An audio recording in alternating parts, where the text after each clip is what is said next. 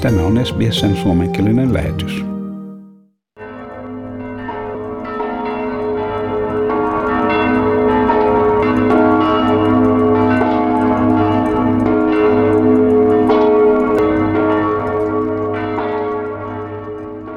Kirkon kellot soivat Tsekin tasavallassa merkkinä siitä, että maan ensimmäisestä koronakuolemasta on kulunut täsmälleen vuosi. Maassa yli 24 000 henkilöä on kuollut koronavirukseen. Maassa todettiin kaikkiaan 1,47 miljoonaa tapausta, mikä on huomattava osuus Tsekin tasavallan 10,7 miljoonan ihmisen väestöstä. Tämä edustaa maailman suurinta tartuntojen määrää verrattuna väestön kokoon ja Britanniassa vietettiin eilen tiistaina ensimmäisen sulkutilan alkamisen vuosipäivän muistohetki. Britannian parlamentissa vietettiin minuutin hiljaisuus muistettaessa maan 126 000 koronavirusuhria.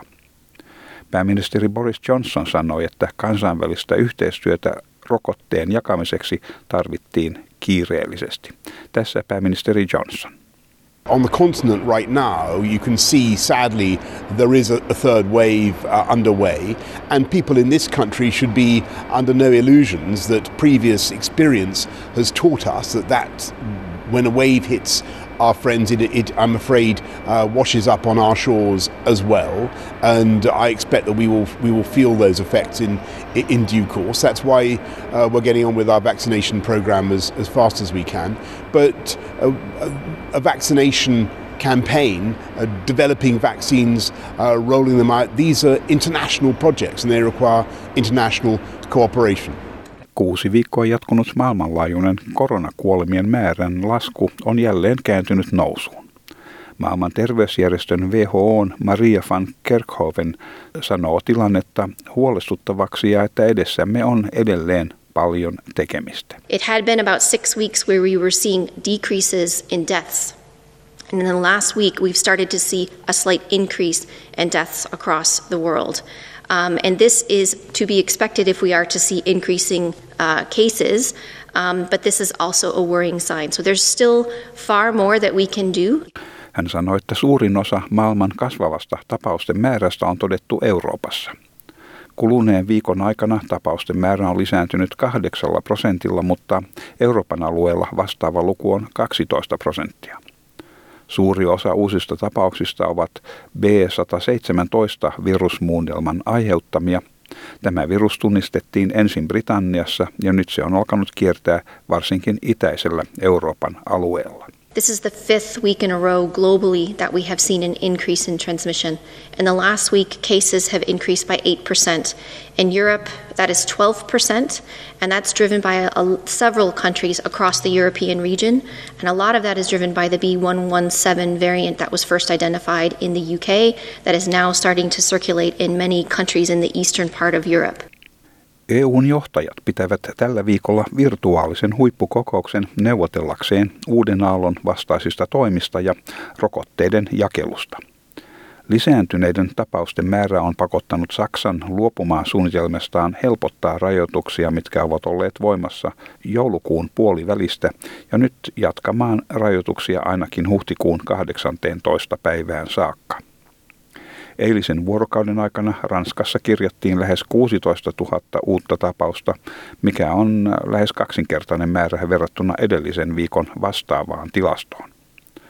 Ranskan rokotusohjelman johtaja Alan Fischer kertoo, että maassa 11,8 prosenttia aikuisista on saanut ensimmäisen rokoteannoksensa huolimatta AstraZeneca-rokotteen toimitusvaikeuksista.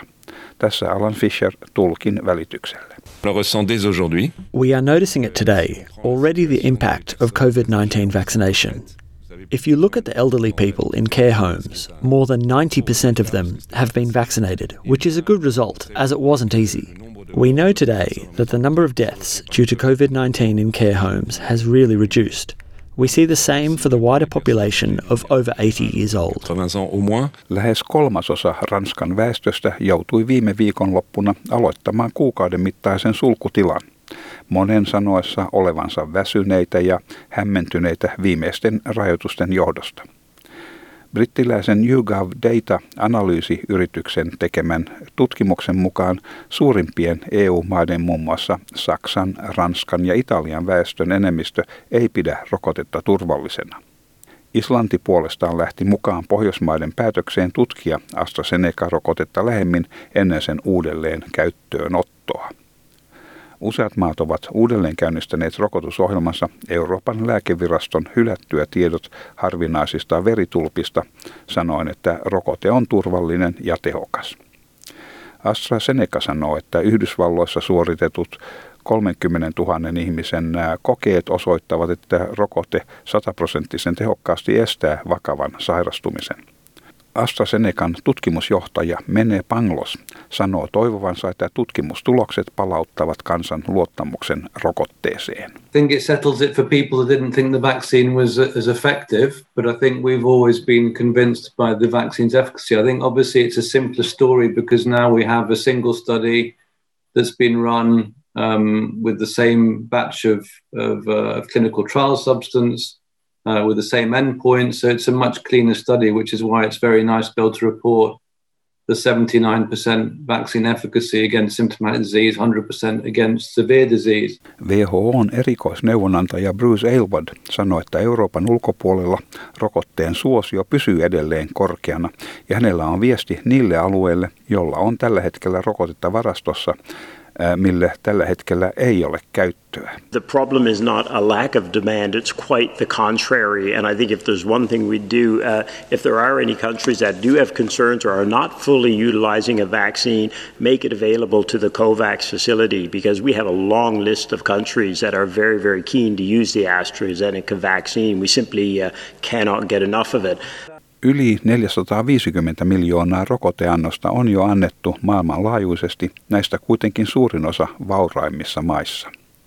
WHOn pääjohtaja Tedros Adhanom Ghebreyesus sanoo, että on järkyttävää nähdä, miten jotkin vauraat maat nyt rokottavat nuoria, terveitä, alhaisen riskin henkilöitä, samalla kun joissakin maissa ei ole rokotetta ollenkaan saatavilla. The gap between the number of vaccines administered in rich countries – and the number of vaccines administered through COVAX is growing every single day and becoming more grotesque every day. Some countries are racing to vaccinate their entire populations while other countries have nothing. This may buy short term security, but it is a false sense of security. Venäjän presidentti ilmoittaa aikovansa rokottautua tällä viikolla kannustaakseen muita venäläisiä tekemään samoin.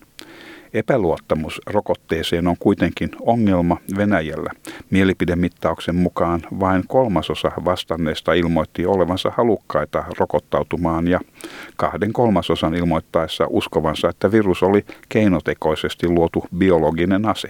Putin kiisti länsimaiden väitteet, että Venäjä käytti Sputnik 5-rokotetta propagandan keinona. Tässä presidentti Putin tulkin välityksellä. We don't impose anything on anyone or any country.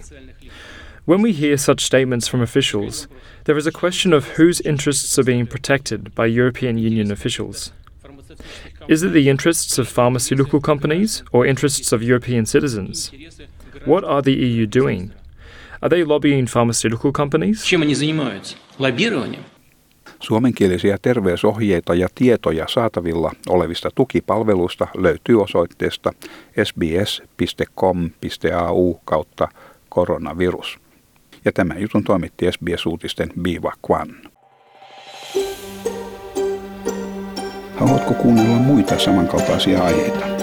Kuuntele Apple, Google tai Spotify podcasteja tai muuta suosimaasi podcast-lähdettä.